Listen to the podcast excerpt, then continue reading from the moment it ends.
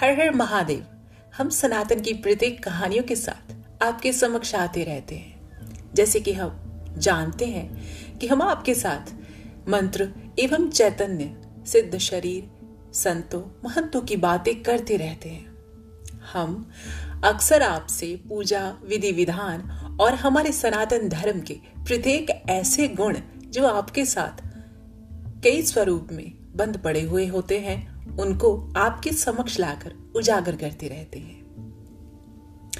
आज हम बात करेंगे कि हम चैतन्य के आधार पर शरीर के कितने तरह के नियम एवं शरीर कितने प्रकार के हैं और हम में से चैतन्य के आधार पर किस शरीर को हम जानते हैं। मैं तहक्षी, आप सबका स्वागत करती हूँ। आइए शुरू करते हैं इस बात को।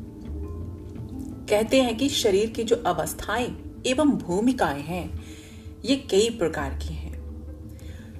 ये मैंने भी एक बहुत लंबे, कह सकते हैं विकल्प, अरसे के बाद इसे जानने की कोशिश की है कि केवल और केवल वो शरीर ही नहीं है हमारा जो आप देख सकते हैं, जिनसे हम वार्तालाप कर सकते हैं, या यो कह लीजिए जिन्हें हम सुन सकते हैं। इसके भिन्न जाकर भी ऐसे कई प्रकार के शरीर हैं जो हमें चैतन्य के आधार पर, जैसे कि योगी जनों को, जिनका आधार प्राप्त होता था, वैसी बात।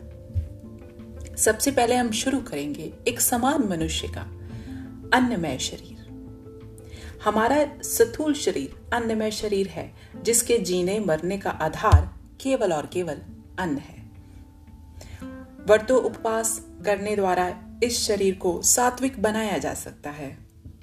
एवं हम अपने सनातन धर्म में पढ़ते हैं कि हम ऐसे कई प्रकार के व्रत एवं विधिया भी इस शरीर को अन्न के ऊपर सात्विक बनाने के साथ करते रहते हैं। इस समय जो साधक होता है, उसकी ज्ञान सीमा में रहकर ही प्रभु का आश्रित करता है। जैसे व्रत से या फिर एकाहारी होकर या फलाहारी होकर। इन्हें अन्नमय शरीर कहा जाता है।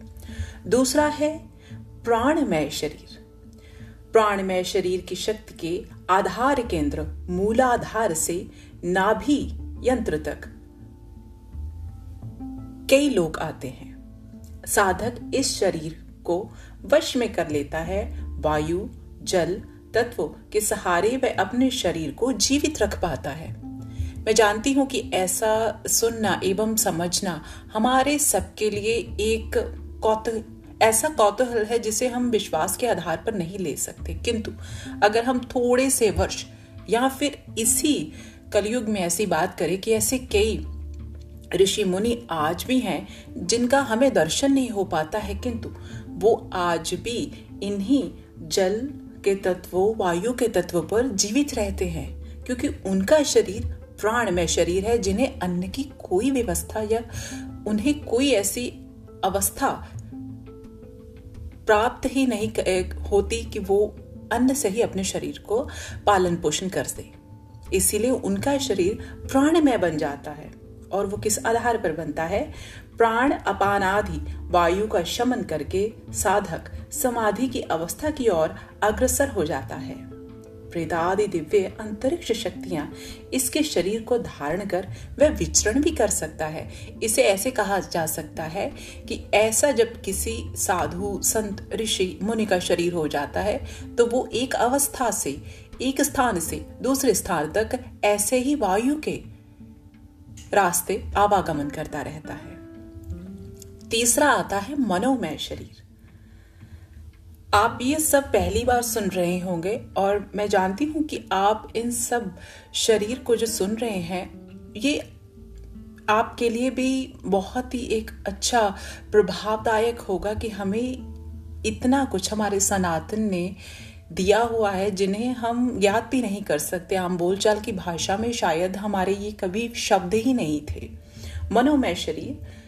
मनोमय शरीर का मुख्य आधार हमारा मन है। जैसे कि नाम से ही पता चलता है। इस शरीर का पर हमारा अधिकार होने पर शरीर देव शक्तियों का धनी होकर देवताओं के समान हो जाता है। देवलोक की गमन शक्ति प्राप्त करता है। मन की कल्पना मात्र से वह सब कार्य पूर्ण करने लगता है। शुद्धा, त्रिशाति दोष उसके शांत हो जाते हैं। और इसी प्रकार भक्ति भाव से उसमें गदगद होकर वह एक आनंद की अनुभूति करता है। अनाहत चक्र इसका मुख्य केंद्र है। और सूक्ष्म शरीर का आभास इसे होता रहता है। देखिए, शरीर के दो प्रकार होते हैं, एक तो स्थूल शरीर और दूसरा सूक्ष्म शरीर। जब आपके अंदर किसी भी नाम एवं किसी भी मंत्र जप की शक्ति वृद्धि करती है, एवं आपके जो दोष है, जो कर्म फल है, वो नाम के प्रताप से, मंत्र जाप के प्रताप से दिन पर दिन बढ़ने लगते हैं, या फिर यूँ कह लीजिए कि आपके जो शुद्ध कर्म है, जो बुरे कर्म है, वो इस घर्षण, नाम की घर्षण की अग्नि से तप कर जलने लगते हैं तो आपका जो स्थूल शरीर है, उसका आकार, आपका, उसका आकार में आपका जो सूक्ष्म शरीर है, वो क्रियाशील होकर आपके शरीर को आवागमन आप उसी शरीर में रहकर ही आवागमन कर सकते हैं। जैसे हम कह सकते हैं कि स्थूल शरीर में रहते हुए हम सूक्ष्म शरीर को जागृत कर लेते हैं। सुनने में ये बातें काफ़ी अनसुनी सी लगती है, किंतु ये सत्य है। ज्ञानमय शरीर। हमारा जो चौथा है आगे, वो ज्ञानमय शरीर है। हमारा चित्त मनोमय शरीर से हटकर विशुद्ध चक्र में प्रवेश करता है तो इस ज्ञान की, इसे ज्ञान की अनुभूति होने लगती है। जीवात्मा पर लगे माया के आवरण छटने लगते हैं एवं ज्ञानमय कोश को आनंद प्राप्त होने लगता है। विशुद्धि चक्कर से, आज्ञा चक्कर तक सूक्ष्म शरीर की गतियों का आभास होता है। उनके अनुभव व शक्ति का वो प्राप्त करता है। सगुण सृष्टि का अधिक आभास होता है और निर्गुण का कम होने लगता है। देखिए, जैसे ही जैसे हमारी चेतना एक मूल बिंदु से। अगले मूल बिंदु तक बढ़ती है। तो मूलाधार से ये बिंदु होते हुए जब आपके ब्रह्मरंद तक पहुँचते हैं तो हर एक जो हम तपस्या करते हैं, नाम जप करते हैं, या हमारा नाम जप इतना हो गया है मंत्र शक्ति इतनी हो गई है तो हम इन सब जो जो ये सब बातें हैं, इन्हें स्वयं पर देख सकते हैं, क्योंकि ये भी सब जितने भी हमारे ज्ञान पटल पर लिखे हुए ये आधार हैं, ये भी ऋषि मुनियों ने अपने आभासों से लिखे हैं, क्योंकि ये चीज़ें उनके साथ हुई हैं। ये कोई मिथ्या नहीं है, ये बातें सत्य है। आगे जाकर आता है विज्ञानमय शरीर।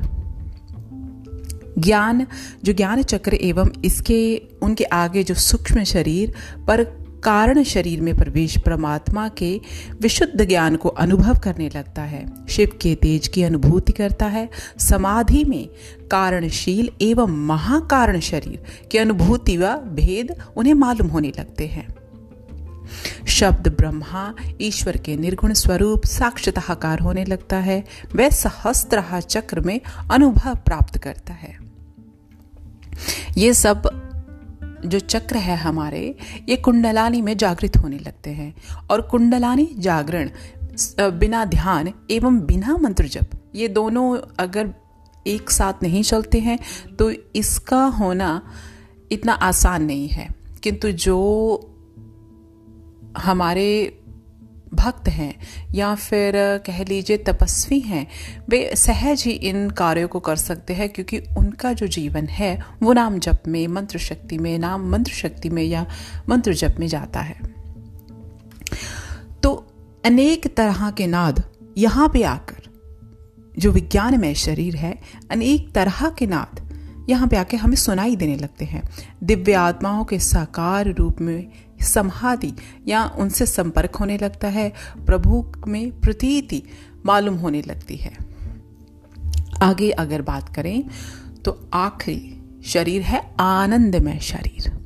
देखिए, हमारे जितने धर्मों में शास्त्र और पुराण है, अठारह पुराण और चार वेदों में आनंद का जो बताया गया है कि ईश्वर में जब श्रद्धा होती है तो आनंद की प्राप्ति होती है।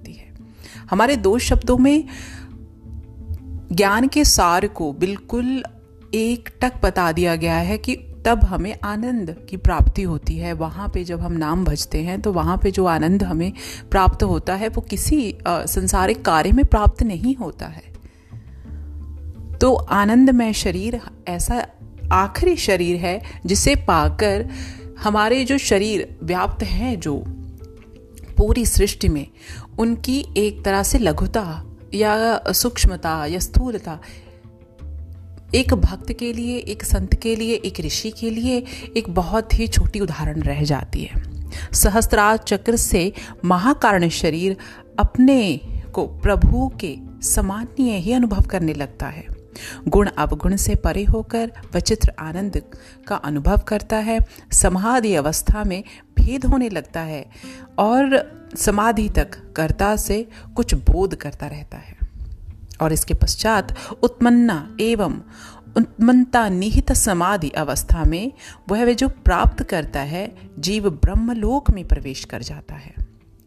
या आप कह सकते हैं ब्रह्मरंध, या ब्रह्मलोक में प्रवेश करता है, जिसे अनेक अनेक अनुभव प्राप्त होते हैं।